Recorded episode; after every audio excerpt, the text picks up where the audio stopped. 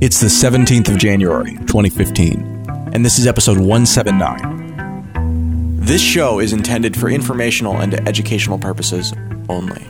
What cryptocurrency enables is new, empowering, and exciting, but we're not experts, just obsessed companions walking the road towards a more peer to peer future.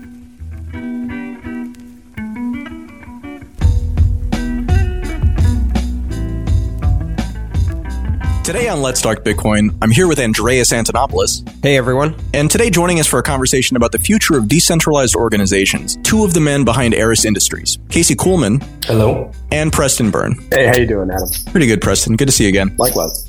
So let's start from a high level. What is Eris Industries doing? You guys haven't been around that long, but you've got some pretty exciting stuff.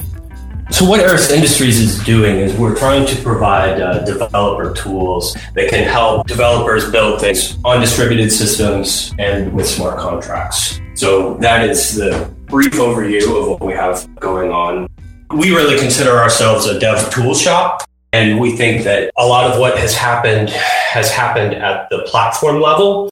I think we could look at the problem set a little bit differently. If we look at the distributed systems from an end user application developer perspective. So that's what we're trying to do.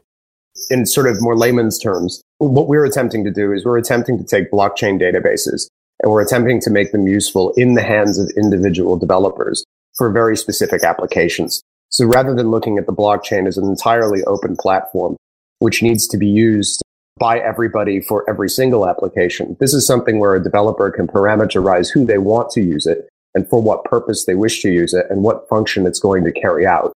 As a result of that, we have a lot of freedom in how we designed Thelonious design, which is a derivative of the Ethereum blockchain design. What we've done is we've created a blockchain design which can be controlled. It can be secured without mining. It can amend itself over time without necessarily needing a hard fork, simply on command to a smart contract kernel, which is put in the Genesis block when you add all that together, you have a blockchain design which is really very flexible and very controllable in that if you can write a script which describes how that blockchain is meant to function, the blockchain will then function in that way. As Casey said, it's a developer tool rather than looking at blockchains as something where you have a general platform like Bitcoin or Ethereum, which is meant to have things tacked onto it. This basically puts the power and responsibility on developers to parameterize a blockchain which performs a particular function in a particular way when you say parameterize, you mean to specialize a blockchain and to almost kind of, you know, like if Bitcoin is a general purpose uh, kind of neutral platform, then the things you're talking about aren't necessarily that. They're kind of just whatever they need to be, right?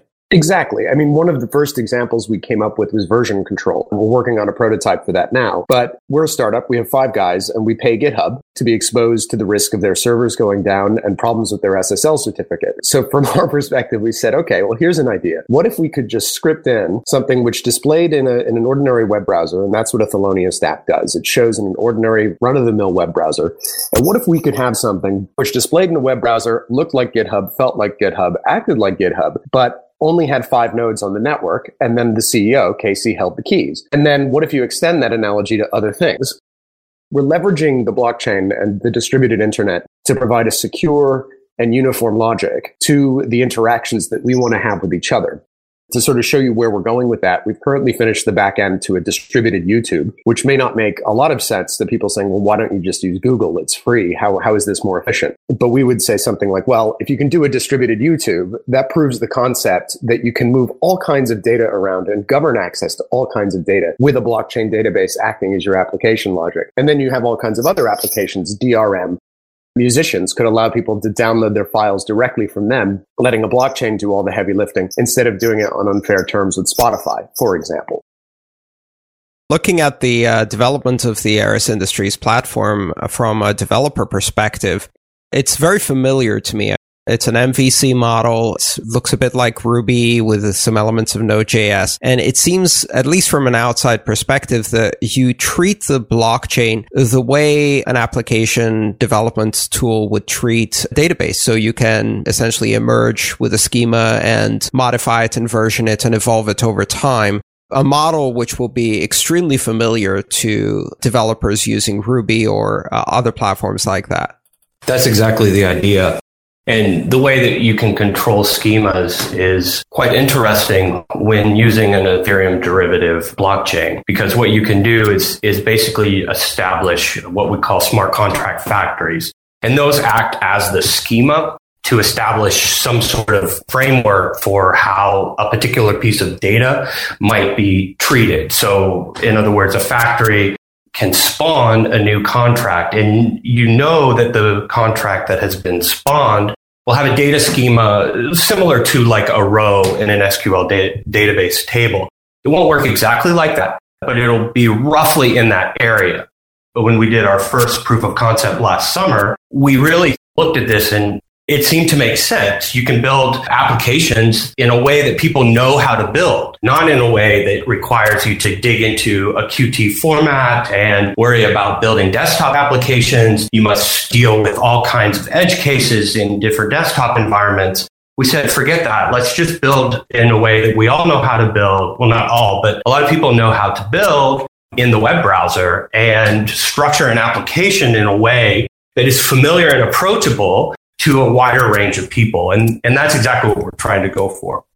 Now, within each of these distributed or decentralized applications, you have a purpose built and evolving blockchain acting as the data store, much in the same way that in a Ruby application, you'd have perhaps a NoSQL database or even a structured database, relational database acting as the data store these are standalone blockchains implemented using Thelonious, the Ethereum derivative.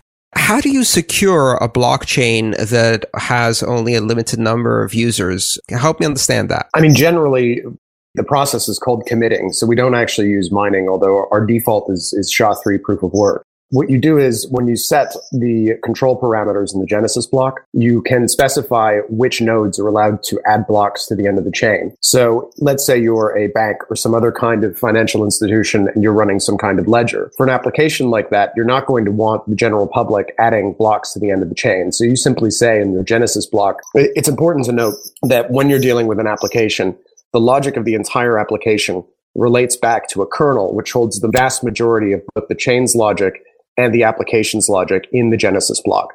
So instead of having your blockchain having all of its consensus and security parameters hard coded into it, it's something which you drop into the Genesis block into a smart contract, which then you can amend by broadcasting a transaction which relates back to that original contract and adding it to the end of the chain. So with this, you can specify which nodes are able to add blocks to the end of the chain. And if a block is added to the end of the chain by, or if a node or some other actor attempts to add a block to the end of the chain and they haven't got the relevant private key, that block isn't added. It's rejected by the processing nodes as invalid.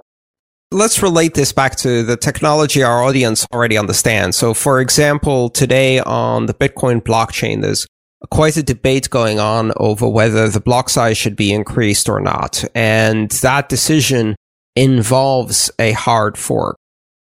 If there is to be an amendment to the block size, as happened in April of 2013, that would involve a hard fork. Older versions of the code would no longer support blocks mined at a larger size. And this would force miners to make a decision in order to participate in consensus.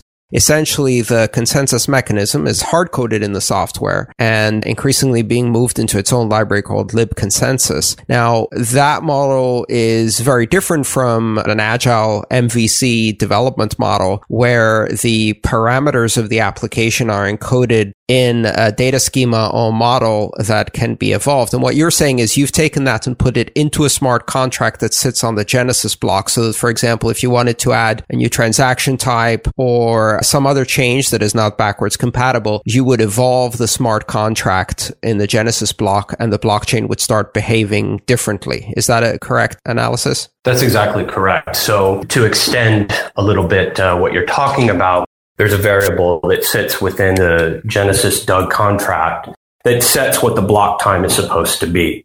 So if for some reason a developer has set that, let's say, really fast because they're testing out their application and, and getting used to what it can do. And at that point in time, what they really want the chain to do is to just be super fast. So it can, it can mine really fast. And let's say this chain is, is meant to be just an open chain.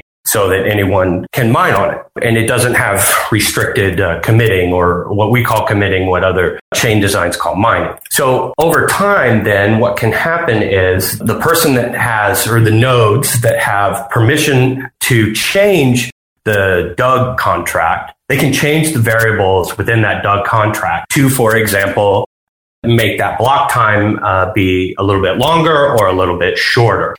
And those are things that are really like an administrative level uh, decision that, that probably should be made by somebody that understands chain design, that understands the trade offs between the different consensus parameters that come into play. And there's really sort of three problem sets that we're trying to get at with Thelonious. So we're not trying to do everything, but we have identified sort of three primary use cases that we want to go for. One of which is someone is an institution that is concerned about regulatory risk and has to have some control over what that data set is doing for whatever reason. Because of that, we have an ability to restrict the number of nodes that can commit to a particular blockchain. We also want to be a really flexible but lightweight small chain for applications. And in that scenario, typically they would probably be committed in the same way that Ethereum works. And yes, they would be less secure, but you would probably use them for things that weren't monetary and you probably didn't need a lot of security on that chain. Preston likes to say, what does it really matter if you double spend a cat picture if all you're really tracking on this particular blockchain is pointers to hashes of cat pictures? Then it probably doesn't matter. And if there's no real value in attacking the chain, then maybe you don't really care if you have a low hashing power on that chain. Then the third problem set that we really want to go for is we want to, as you were saying about move lib consensus into its own library, we want to take that library and actually move that into the distributed virtual machine itself and move the entire consensus parameters out of the blockchain client and into the virtual machine. So as Bitcoin has a small virtual machine that its clients use, Ethereum has a expansive virtual machine that it uses. And we build upon that by adding different opcodes in that allow us to start building consensus models within the VM. So at this point, then the chain becomes self-defining. We're not fully there yet. We have some more work to do on, to move consensus into the VM itself.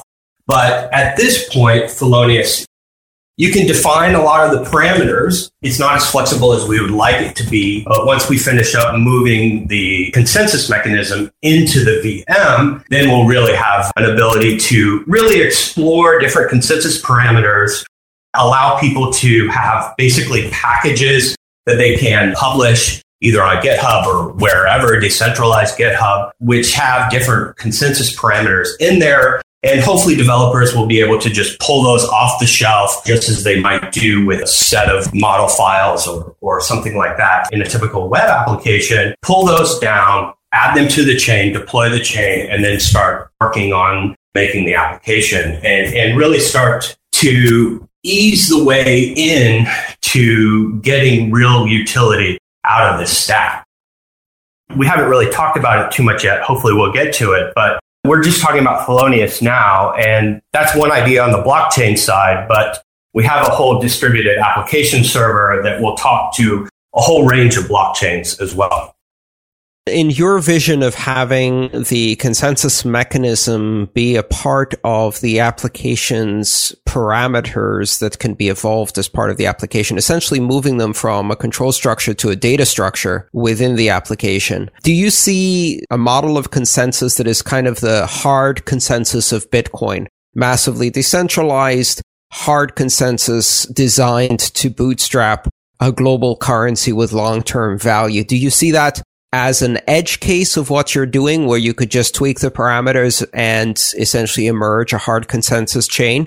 Or is that really outside of your scope? You're not interested in that kind of massively distributed, trustless world currency level of hard consensus? I think that's one end of the spectrum. Our idea is that by moving consensus into the VM, we can provide a whole range from a completely Bitcoin derivative style consensus mechanism all the way down to a very locked down consensus mechanism where, as we were discussing before, five nodes on the network can create contracts, can commit blocks, and can transact. And only those five nodes can do that.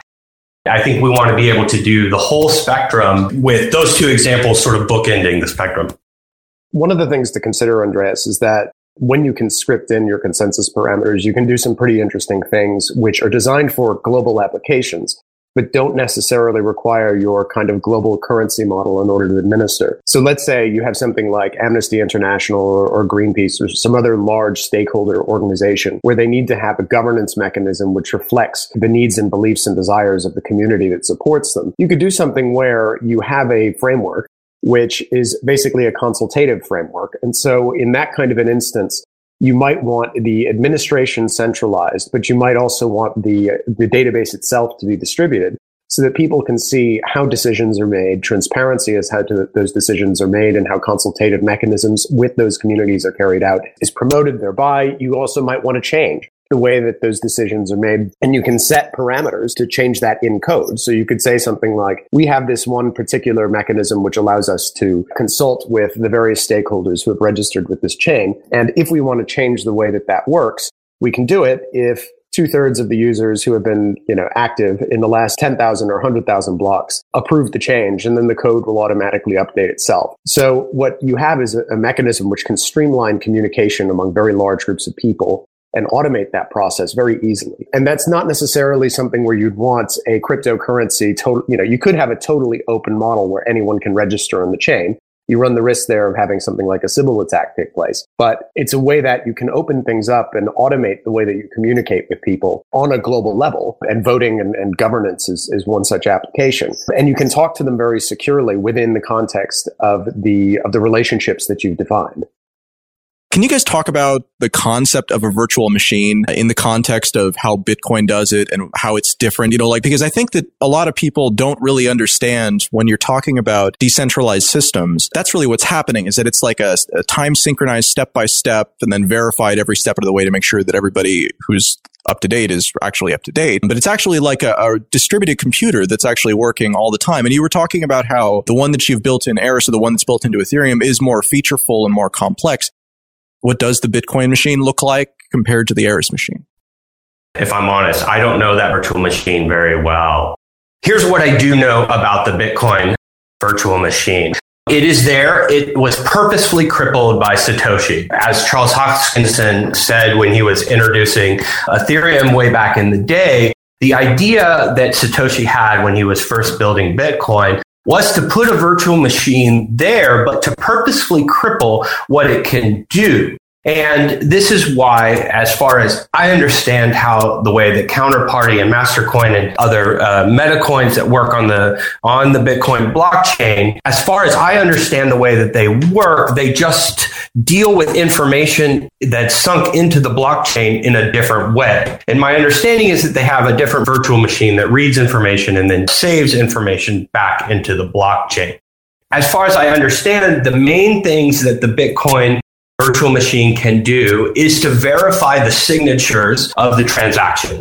There are a few other opcodes that the Bitcoin virtual machine has, but the virtual machine has very few opcodes and it was never meant to be a Turing complete or, or what a fully scriptable virtual machine. It was always meant to be a very, very simple virtual machine that would do things like verify blocks, verify transactions, and stuff of that nature.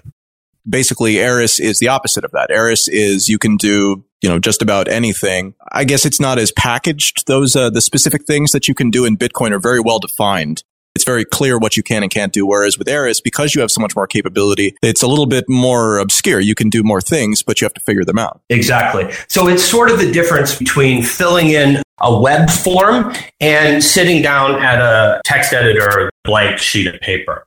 So that's kind of the differences in how the virtual machines work.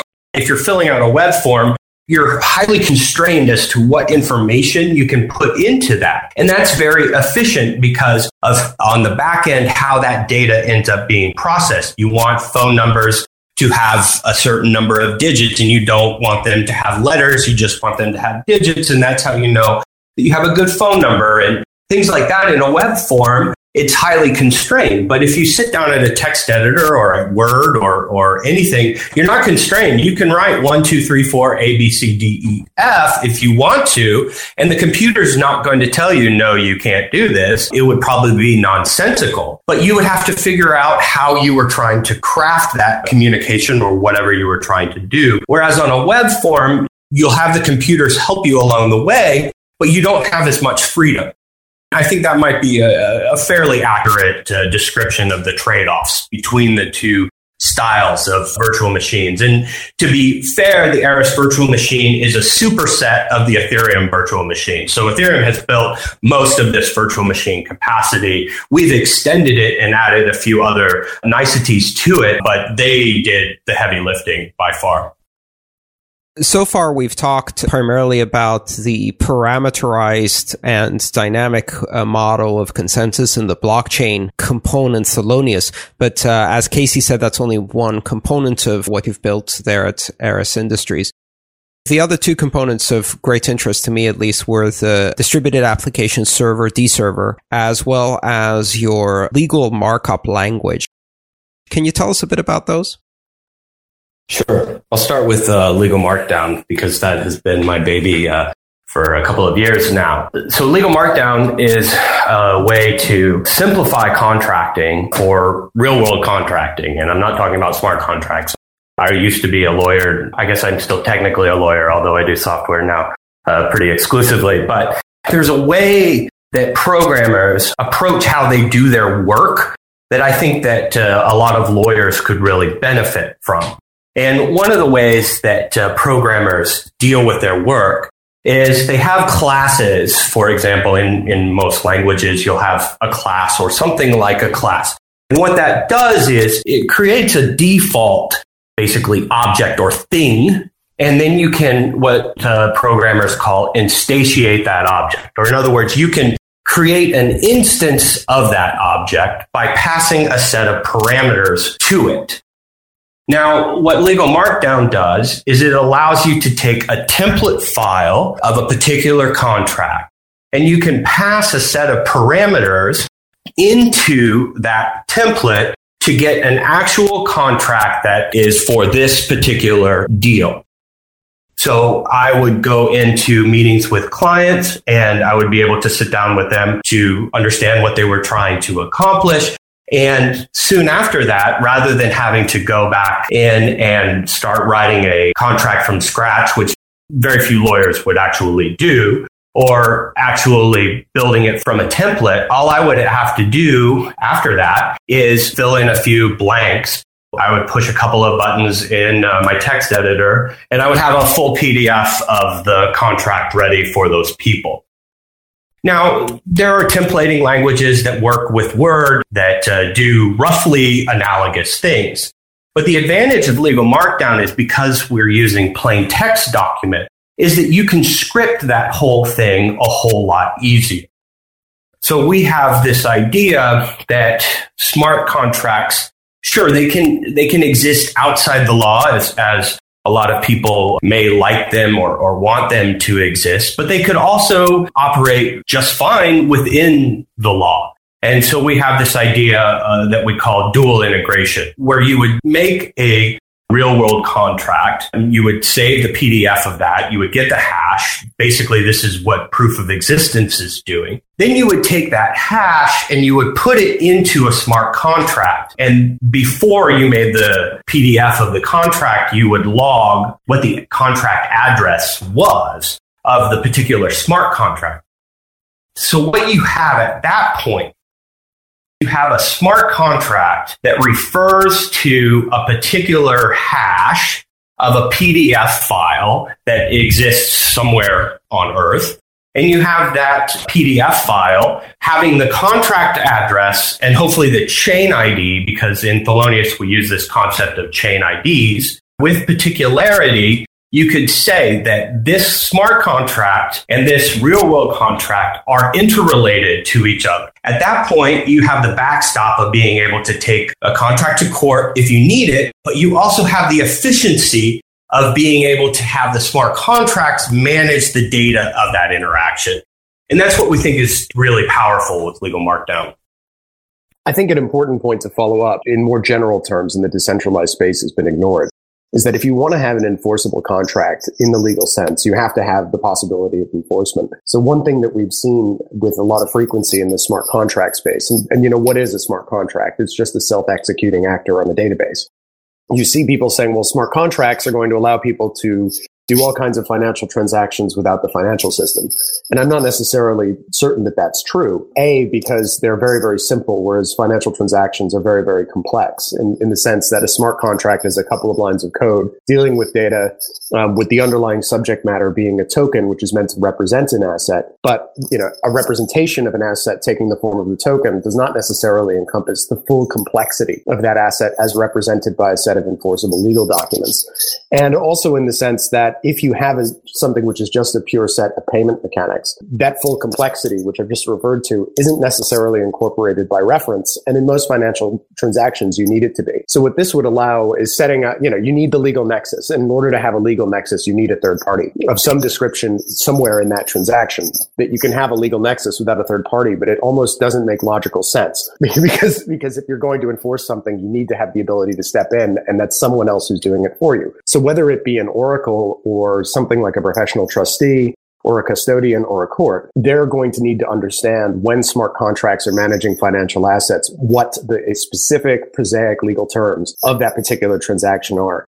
And so what this allows you to do is take a set of payment mechanics, which will, you know, let's say you're negotiating a structured note of some kind and you're the lawyers and you're negotiating the deal, when that deal is done, because you have legal markdown, you're going to be able to just push a button and then the counterparties, you know, all of the bank's systems will all be able to agree that this is how the payment flows are going to work just because you've structured it into the legal document from day one. But it doesn't necessarily mean that you want to have the placement of every single comma in the document. You know, the, there's the old joke. If you put a comma in the wrong place, you change the meaning of something. Um, and you know, that's all lawyers do. But the fact is that's actually what happens. A word in the wrong place, a comma in the wrong place changing, you know, one word to another, um, which is which is similar but only ever so slightly different.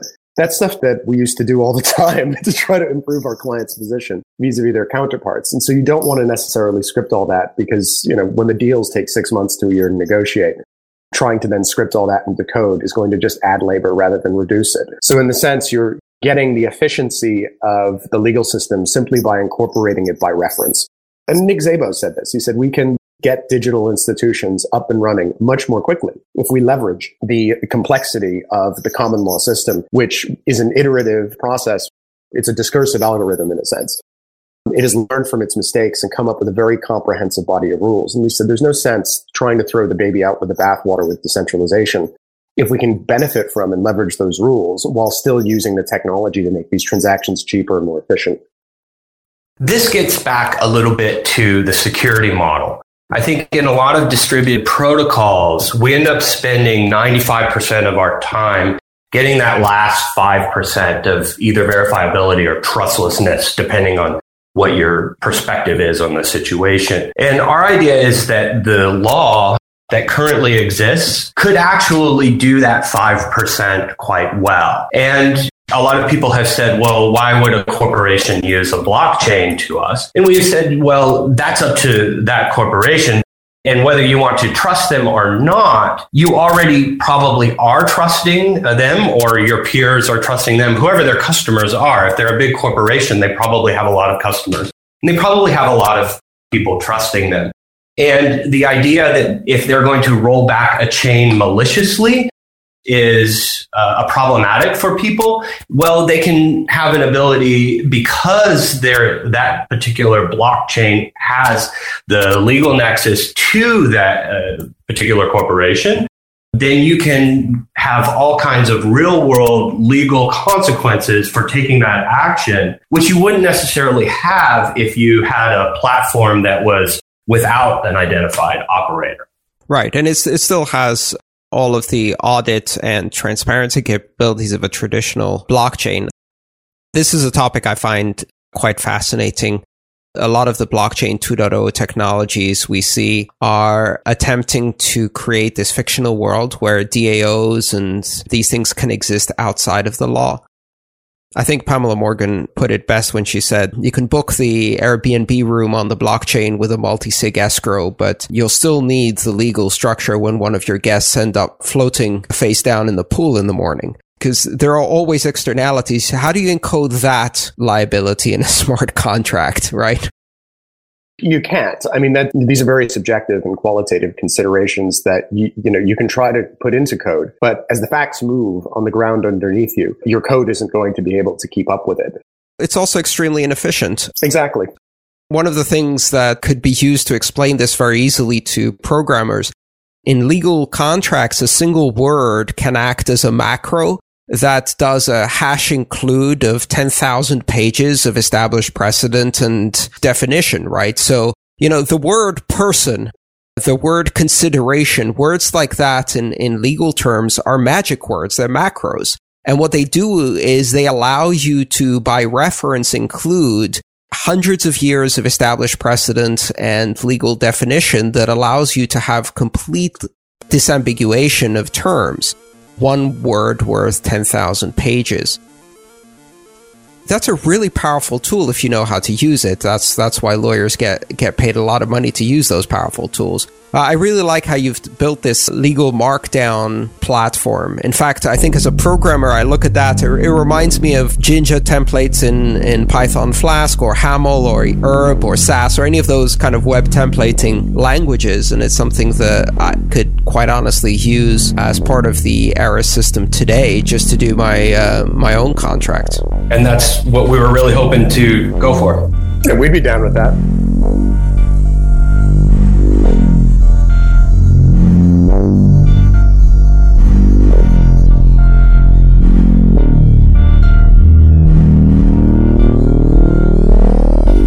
Episode of Let's Talk Bitcoin is brought to you by KryptoKit.com, the easiest, fastest way to send bitcoins right from your browser. That's K R Y P T O K I T.com if you'd like to learn more.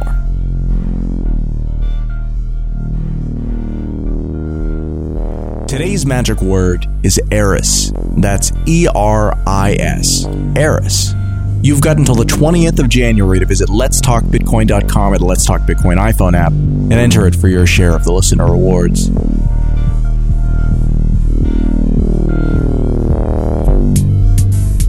Tokens by themselves are useful in that they're secure, but whatever value they have beyond that trait common to all cryptocurrency must be given to it by the systems that accept it. LTB Coin was launched because we wanted to start giving back a token to those who are powering the network. We could do that with just the token alone. Creating redemption services that can take advantage of these new, cheap, and really secure but not inherently valuable tokens took a bit longer, but our work is starting to yield results with Tokenly. I'm very pleased to announce the launch of the multi token LTB network sponsor tool. If you have Bitcoin, LTB coin, sponsor, our console, LTB display, or a growing variety of other tokens, you can think about this tool as a redemption engine. Shows, writers, editors, and personalities can accept audience donations and give back rewards. Those rewards can really be any number of things, and at launch, we've got Stephanie Murphy offering various types of voice work, podcast sponsorships available on John Barrett's Bitcoins and Gravy, John Light's decentralization focused P2P Connects.us show, and of course the Let's Talk Bitcoin show. This is the exclusive way to secure one of the few display advertisement spaces on the front page of Let's Talk Bitcoin. Rob from the Bitcoin Game is offering 10 packs of cast metal Bitcoin keychains, and this is also becoming the exclusive method for booking my consulting time now in both hour and half hour increments. You visit letstalkbitcoin.com, click the sponsor option in the top menu, and read the rules for using the service. Spoiler alert, you're making a non refundable donation whenever you send us cryptocurrency. Please comprehensively read the rules, they're not long and are designed to be understood. Once you've agreed to the rules, you'll be shown the sponsor form. Here you can select the type of sponsorship you want, and the show, blog, or individual who you want to support, and the type of reward package you're interested in. This isn't so different from your average web form until this point, but at the end of the form, you're prompted to pick the type of token you want to pay in. Which tokens are accepted are set by the person or group who will be receiving the donation. And while all items must have a price in LTB coin, they can also have prices in Bitcoin, Swarm, Nice Plum, Tatiana coin, or any other token the project wishes to accept. These prices can be fixed or they can float based on market value. It's all up to the person doing the listing. Once you've selected your desired sponsorship and the token you want to pay in, click Submit and you'll be prompted to pay the specified amount of your desired token. As soon as you've done that, the system detects the transaction and sends all your information plus a payment confirmation to the contact person for the sponsorship package that you're interested in. That contact person then contacts you to work out whatever the specific details are. In addition to the sponsorship tool, we're now conducting public testing of our first multi token vending machines. If you want to buy a sponsor token, which can be redeemed for a 45 second on Let's Talk Bitcoin, you can send the appropriate amount of Bitcoin, LTB coin, or any other type of token accepted to the vending machine's address, and it'll send you back a corresponding amount of sponsor. This can be done with any token, and you'll be able to use an interface to create your own vending machine soon. I'm going to wrap this up, but there's one more thing. I mentioned all items have LTB coin prices, and that's true. What I didn't mention was in most, if not all cases, and the more official LTB network you get, kind of the bigger the discount is, the LTB coin price is substantially lower in terms of actual value you need to spend to acquire these things instead of using Bitcoin or another token. To this point, LTB coin has been a token whose purpose was to be given away for a time in the future when it had value. Today is a milestone, and the next part of our journey seeking value begins now. You can find the sponsorship section at letstalkbitcoin.com at the top of the page where it says sponsor. Thanks to everyone for their support to this point, and even more for the support yet to come.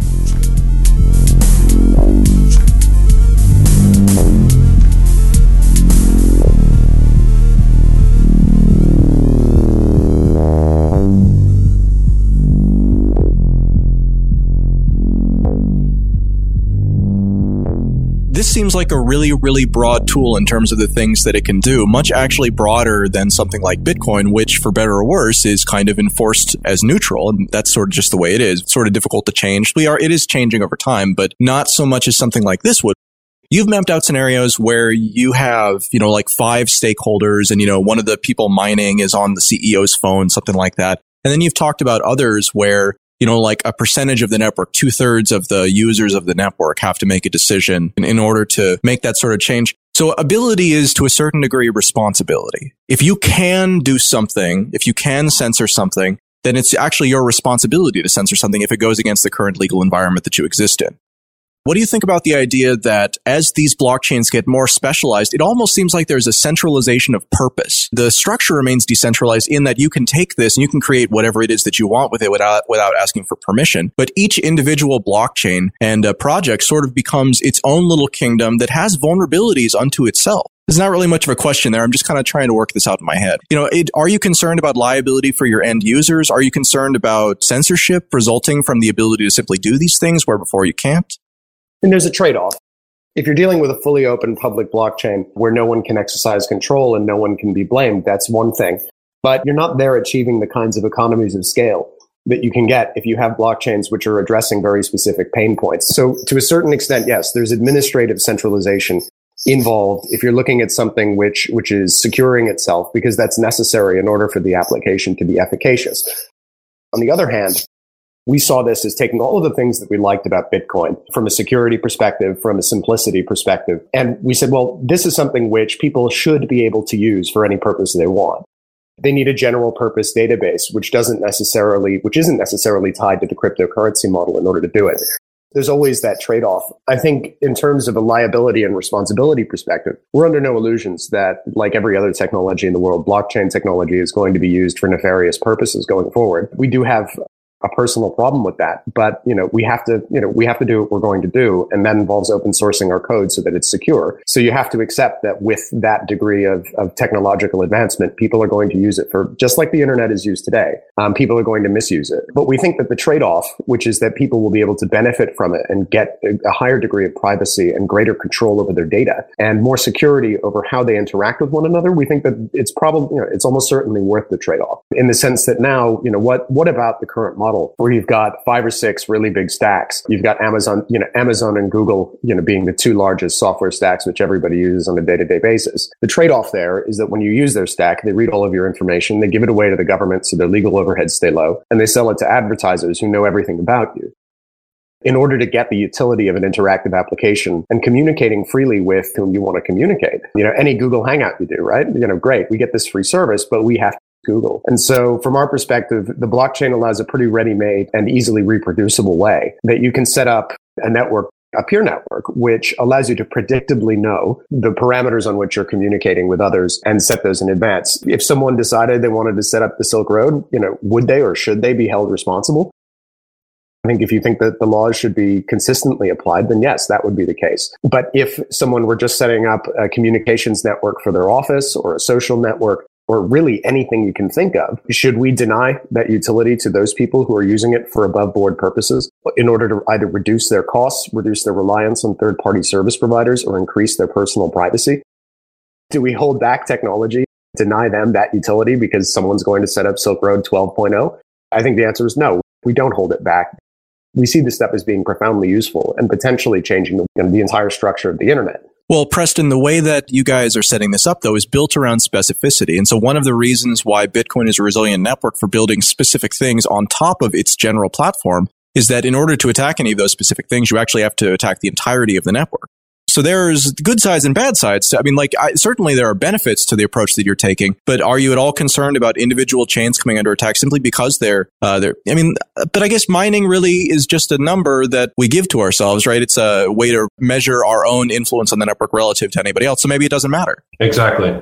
It's hard for us to compare Thelonious to something like Bitcoin uh, on a one for one basis. I think that for us, the key here is to get more people in the mindset of having distributed systems. And we think that Thelonious is concerned about having individual chains be DDoSed or, or attacked. That is a concern. But that's a concern across the board in interactive applications. That is not a blockchain concern. That is not a web app concern. It's just any networked application is going to have that as a challenge that they're going to have to overcome. Really, what we want to do is to make it easy for more developers when they have a new idea to say, wait, actually, maybe I could think about doing this in a distributed way rather than doing it in, in a traditional, I'm going to pull Rails or Django off the shelf and I'm going to roll a MongoDB database or a MySQL or a PostgreSQL database and I'm going to put that on the back end. Well, actually, maybe we could try thinking about it in, in a more distributed way so that our users may be able to participate in having the security of this network, or maybe they won't, depending on what trade-offs we decide. I think from Eris Industries perspective, our role in this is to be very educational about what the trade-offs of different consensus mechanisms are then really leave it up to developers to make the decision based on their application as to what they think is most beneficial for them. Preston, I read an article that uh, Dan Larimer wrote on the uh, BitShares blog a couple of weeks ago. I saw that you had a response to it, and I got, I think, largely the same sort of heebie jeebies from it that it seemed like you had. And I kind of wanted to, to talk about it here a little bit. The gist of the article was basically that BitShares is rolling out something quite similar to this in that you can start your own token. This is designed for the idea that people who, who accept dollars and give people back dollar tokens can create their own dollar token and then administer that. And in the administration of it, they have the ability to freeze trading of their asset. They have the ability to change and reassign balances of uh, any user who has their asset and a couple other things too. That's really kind of the core of where, where my concern is, is that I see that once all of these structures exist and the ability for this stuff, essentially proactive censorship to happen within these projects simply because the responsibility is there. Whereas again, with something like Bitcoin, there's not really anybody who you can throw in jail or blame for it. Is the question once you have a, a private chain architecture, it, that chain architecture can be censored by virtue of a government agency serving a warrant on someone and saying, right, this chain has the. Well, or anybody. I mean, you know, we've seen, uh, you know, we've seen recent terror attacks around the world for a variety of reasons and a variety of contexts. Again, if the ability exists in order to censor, there isn't the responsibility to censor on the person who has that power. Yes, but We aren't proposing here something which is designed to replace Bitcoin or something which is designed to replace any of the existing fully decentralized architecture. It's really meant to complement it and fill in the gaps where you don't necessarily want a Bitcoin involved in mediating these transactions because, for example, it, it might bloat the chain to a, a, prohibitively large size. So, for example, Gavin Andresen, he, his recent proposal to increase the block size to 20 gigs has been met with derision from the majority, from quite a large segment of the Bitcoin community, um, such that I, I, saw it referred to as uh, as the hard fork missile crisis, the blockchain civil war. I think he does have a point, which is that if you're attempting, probably that revision is meant to accommodate additional functionality, things like side chains, where you're going to have a lot more data moving into and out of the Bitcoin blockchain. But then you ask yourself, what is the aggregate consequence of that going to be? And that's going to be that ordinary people are really not going to have the ability to run a full node anymore and it's going to be down to server farms and there's going to be an increased degree of centralization. So what's the alternative to that? Well, you can either continue to build meta protocols on top of Bitcoin, or you can build side chains that talk to Bitcoin and various other things. And you can rely on Bitcoin for every piece of distributed information you need. Or alternatively, you use Bitcoin only really for the stuff which needs and warrants the fully decentralized network. And then for other sorts of private information, or other types of distributed interactions, people will be operating on distributed platforms. I think a critical component of this idea is that Bitcoin separated the tool itself from those using the tool. And that actually provides a significant shield against liability with the evolution of these more abstract forms of development tools like Eris or Ethereum or other kind of uh, blockchain customization tools, you add yet another layer of separation between those who build a tool those who use the tool to build an application and those who are actually responsible for running the application, which diffuses the liability even further. So if anything, I think this provides additional levels of shielding between those who control the network, who may be many, and uh, any kind of liability that may befall them liability is a tricky one because it's it's fact dependent. So let's say you've got your Silk Road type marketplace. Liability there is everywhere. I think something where we'd look at the censorship question, which which would be more pertinent, would be something like a WikiLeaks or a Wikipedia or a social network where you have you know sort of more pedestrian types of liability arising in very specific cases. So if you're dealing with defamation or libel in the case of a social network, or you're dealing with oh I don't know um, you know politically unpopular speech in the case of something like a WikiLeaks, and then then the question would be, let's say you insult the Turkish prime minister you know, you're some kid in Turkey. And then this message has been encoded onto that blockchain permanently. And you've got someone who's administering that network also in Turkey. The risk is that the Turkish authorities will be able to compel the individual who's managing that network to shut that network down. However, that individual, you know, it's possible that you could spread that out. With Eris, you know, the, the prototype we made last June, uh, we had two functions. We called them Firestorm and, and Water Bucket. And Firestorm was something which was held by the administrator of the database. And that was basically a, if you broadcast a transaction, the entire structure would shut down and could never be used again. Water bucket or the or the override as we called it was something where if you had a sufficient majority of the users of the platform who were active within a, a limited space of time, if they all agreed in consensus and they pushed a button, all of a sudden the Firestorm override function would be shut down. So you can have that balance between something where the users are in control of the platform and an administrator is in control of the platform such that to make it censorship resistant, you can do so. But, you know, there will be consequences as to how that network is run and managed as a result of any user governed action, which changes those parameters. With an administrator, it's very straightforward and easy. If you want to just swap someone out, let's say a node is misbehaving and you want to kick them off the chain, that's fine. You just say, right, cool, node, you're gone, and off the node goes. With a user consensus, you then, you know, it's like trying to get a bill through Congress. Well, this node is misbehaving. Well, what about democracy? What about this? What about that? And it takes longer for those decisions to be made. We think that it, it's important to give people the optionality to explore those sorts of things. There isn't necessarily a perfect one size fits all solution to which consensus parameter works because it, it will change on a fact by fact basis, chain by chain basis. Each user will have a different view of how it's supposed to look. The exciting idea here, I think, is that it can also evolve over time. Correct. Even on a single chain, given the tunable parameters of the chain, which means that you can actually create chains that are responsive to external attacks. Yep. Meaning, for example, that if you build an entire worldwide network and then you find out the NSA is recording everything. It's kind of difficult to add encryption or to change the, the levels of centralization or decentralization of that network ex post facto. But with this, what you're saying is, well, maybe we make the network more centralized when necessary, or perhaps under the consensus of the users, much, much more decentralized if it's being attacked at a central location. Exactly you can make it evolve, which I think would throw a huge barrier up for censorship by creating an environment where the applications dynamically ev- evolve and dynamically respond to the censorship stimulus by becoming more decentralized.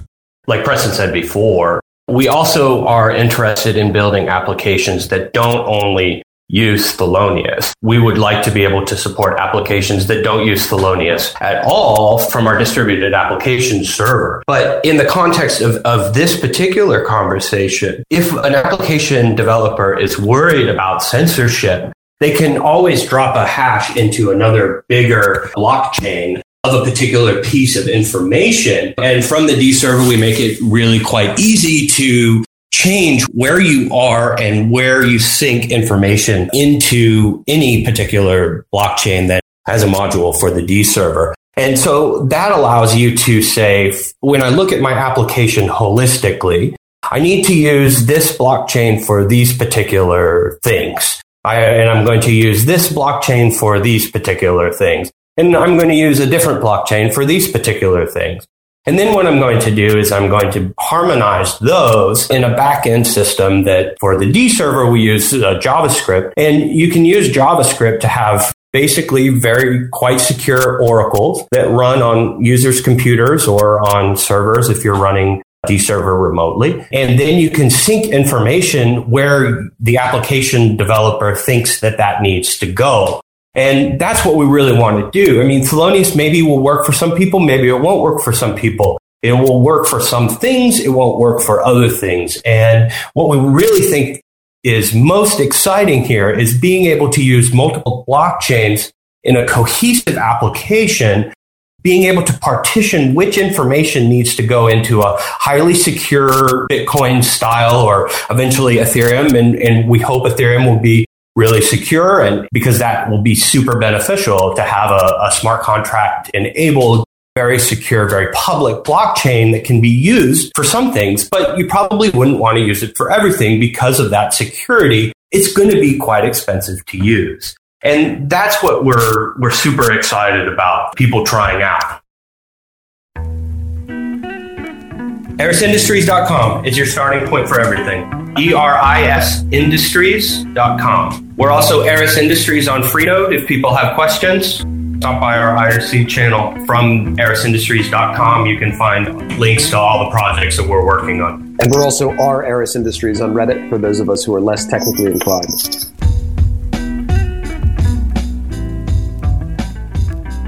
Thanks for listening to episode 179 of Let's Talk Bitcoin. Content for today's episode was provided by Andreas, Casey, Preston, and Adam. Music for today's show is provided by Jared Rubens and The New Time. This episode was edited by Grant Strack and Adam B. Levine. See you next time.